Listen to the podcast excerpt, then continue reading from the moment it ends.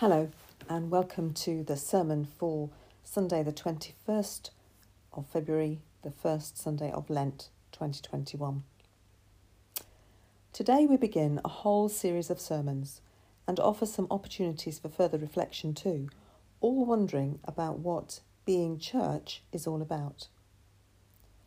I've belonged to churches of varying sorts, sizes, and shapes ever since I was 11, and I've learned all sorts of things about churches in that time. But I wonder what being church is really like now, today, in 2021, in a world dealing with a pandemic, alongside all the other messes and mix ups of life that we all experience. I'm often asked, So, what is your church like? And when I don't talk about a building, people seem confused. So, what do we mean by that word church? And is it something we belong to, are part of, or just some place that we go to sometimes? Well, we did in the past. Over these next six weeks of Lent, we're going to ask the New Testament some serious questions about church. Not least because we need, as I mentioned last week, to be thinking about the future of church as we hopefully begin to be able to gather once more over the coming months. Perhaps I've already given the game away when I said I don't talk about a building. Well, I don't, because for me, church means something I belong to and not just a place I go to.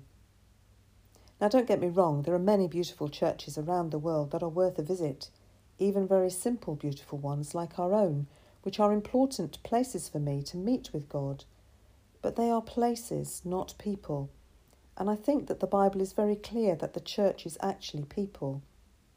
And if it is the people who love God, then surely his relationship with us and ours with him is going to be quite important.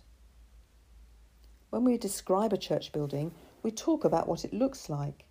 So why not do the same with the church, the people? What do they look like? So will you join me in taking a look? What does the Bible say about being church? This first week, I'd like us to think about being people who look up. Have you ever walked along a street and seen something high up that you've stopped to look at and then noticed that as they pass you, other people are looking up too? Hold that in your mind. We'll come back to it later. During these weeks, we're going to focus on one particular passage in the Bible that is often used about to wonder about being church and what it entails. Sometimes it can be really helpful, and sometimes really not, because it was way back in the first century and at many levels, we are very different people now in the 21st century. And it clearly didn't always work for the best, as so many of Paul's letters, for example, are written to churches who've got some kind of problem. The passage comes from Acts 2 and describes the group of believers' lifestyles after they had been filled with the Holy Spirit and how that, and how that specific experience changed the way that they lived their lives. Let's just read it again. They devoted themselves to the apostles' teaching and to fellowship, to the breaking of bread and to prayer. Everyone was filled with awe at the many wonders and signs performed by the apostles. All the believers were together and had everything in common. They sold property and possessions to give to anyone who had need. Every day they continued to meet together in the temple courts. They broke bread in their homes and ate together with glad and sincere hearts praising God and enjoying the favour of all the people. And the Lord added to their number daily those who were being saved. So, alongside this passage, we're going to use some of the metaphors that Jesus and the writers of the New Testament used to help us unpack this idea of church even further. Today's metaphor is about being, as Peter describes it, a royal priesthood. I wonder if you ever wondered about what he really means by this. That's assuming you've heard the phrase before.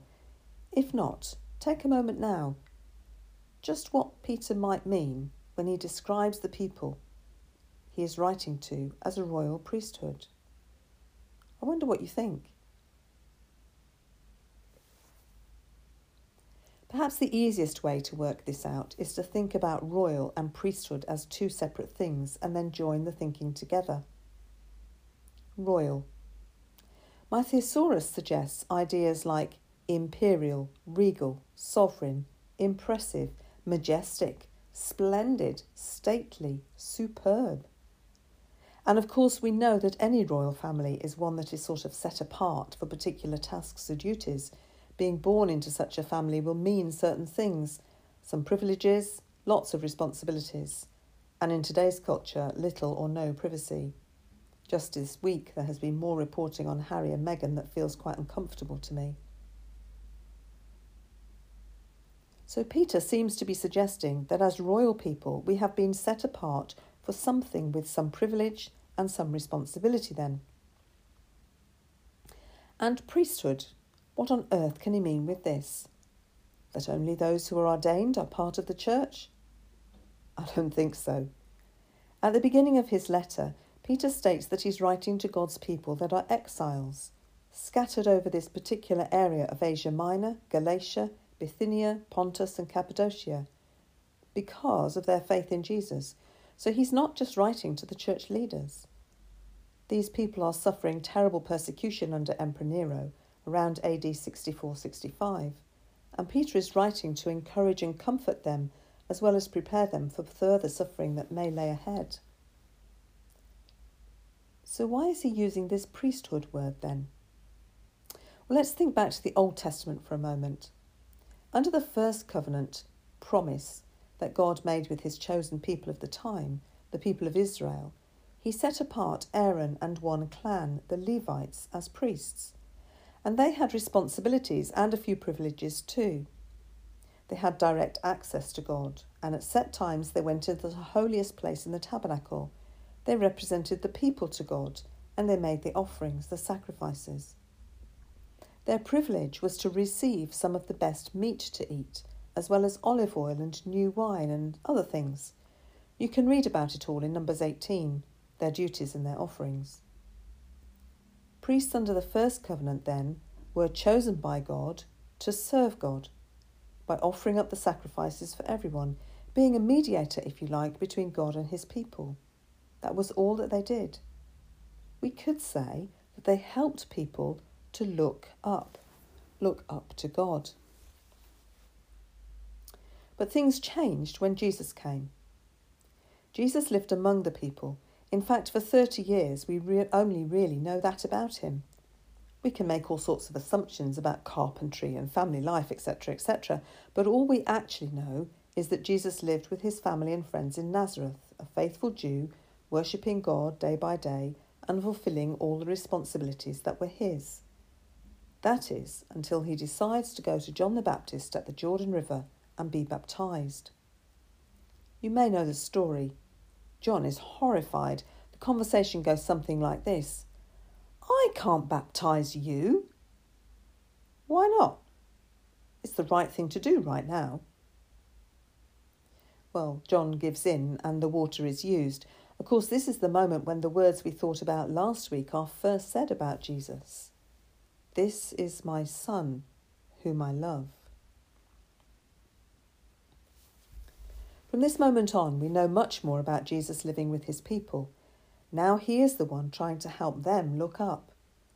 Jesus takes every opportunity to have conversation, to point people to God and his kingdom. Please notice too that there's no special group to whom he goes. He will talk to anyone, which sometimes gets him in trouble, of course. His longest recorded conversation is with the Samaritan lady by the well, and it's such a profound chat, such a personal conversation, such a transforming conversation. All he wants is for her to just look up and see God. And when she finally does that, it changes her so much that she dashes off, leaving her water jar at the well, to share what she's discovered that with Jesus around, Anyone can look to God themselves. They don't need a priest to do it anymore. They have direct access through Jesus. You can read her story in John 4. Have a careful look at how she suddenly sees that Jesus is telling her she can worship God directly. No one needs to do it for her anymore. And she's not even a Jew either. Wow. So, what is Peter telling us then? Well, is it that our privilege is to be able to look up to God and worship Him directly now? I think it is. We don't have to rely on regular sacrifices anymore because we are the royal priesthood of people. Verse 10 People who have received mercy. And how? Well, because of Jesus' ultimate once for all sacrifice on the cross and his resurrection and ascension. But what about the responsibility part of being royal? Well, the Samaritan woman gives us a clue to that too, as she dashes off to tell of her experience. And the first group of believers do the same as we read in Acts 2. Every day they were praising God and enjoying the favour of all the people, and the Lord added to their number. As they learnt to be those who looked up to God and worshipped Him, their privilege, they also learnt, learnt to be those who told of their experience, their responsibility. You see, they now had direct access to God through Jesus. He is the high priest. Hebrews 4:14 explains, "Since we have a great high priest who has ascended into heaven, Jesus the Son of God, let us hold firmly to the faith we profess." The writer to the Hebrews goes on and sums all this up for us very helpfully in chapter 13. Through Jesus, therefore, let us continually offer to God a sacrifice of praise, the fruit of lips that openly profess his name. And do not forget to do good and to share with others, for such sacrifices God is pleased. So, as part of the royal priesthood, we are called to look up. In other words, to worship God. That means to be thanking Him for all He's done for us, especially through Jesus, to be putting Him first and foremost in our lives, such that we might leave our metaphorical water jars by the well because we are so overflowing with love for God. And then, as a consequence of that amazing privilege to worship Him, surely the best good we can do for someone is to help them look up to God.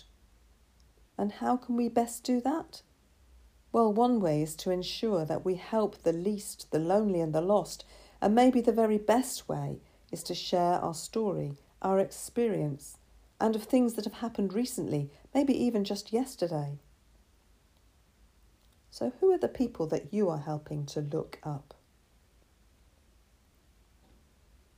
I wonder if you've ever really thought about being a part of the royal priesthood of believers before. Perhaps you would like to do some more thinking around this, and if so, the study notes are available for you to use on your own or with others to think about this further. Being church means being part of the royal priesthood of believers, means that we are those who look up and help others to do the same, no matter who we are or where we are. So, what does that really mean for you and for me? Let's pray. Father, thank you for our reflection today on being members of the royal priesthood. Help us to reflect further what does this mean for us as church for the future? We ask you to speak to us, Lord, and help us to listen. In Jesus' name, Amen.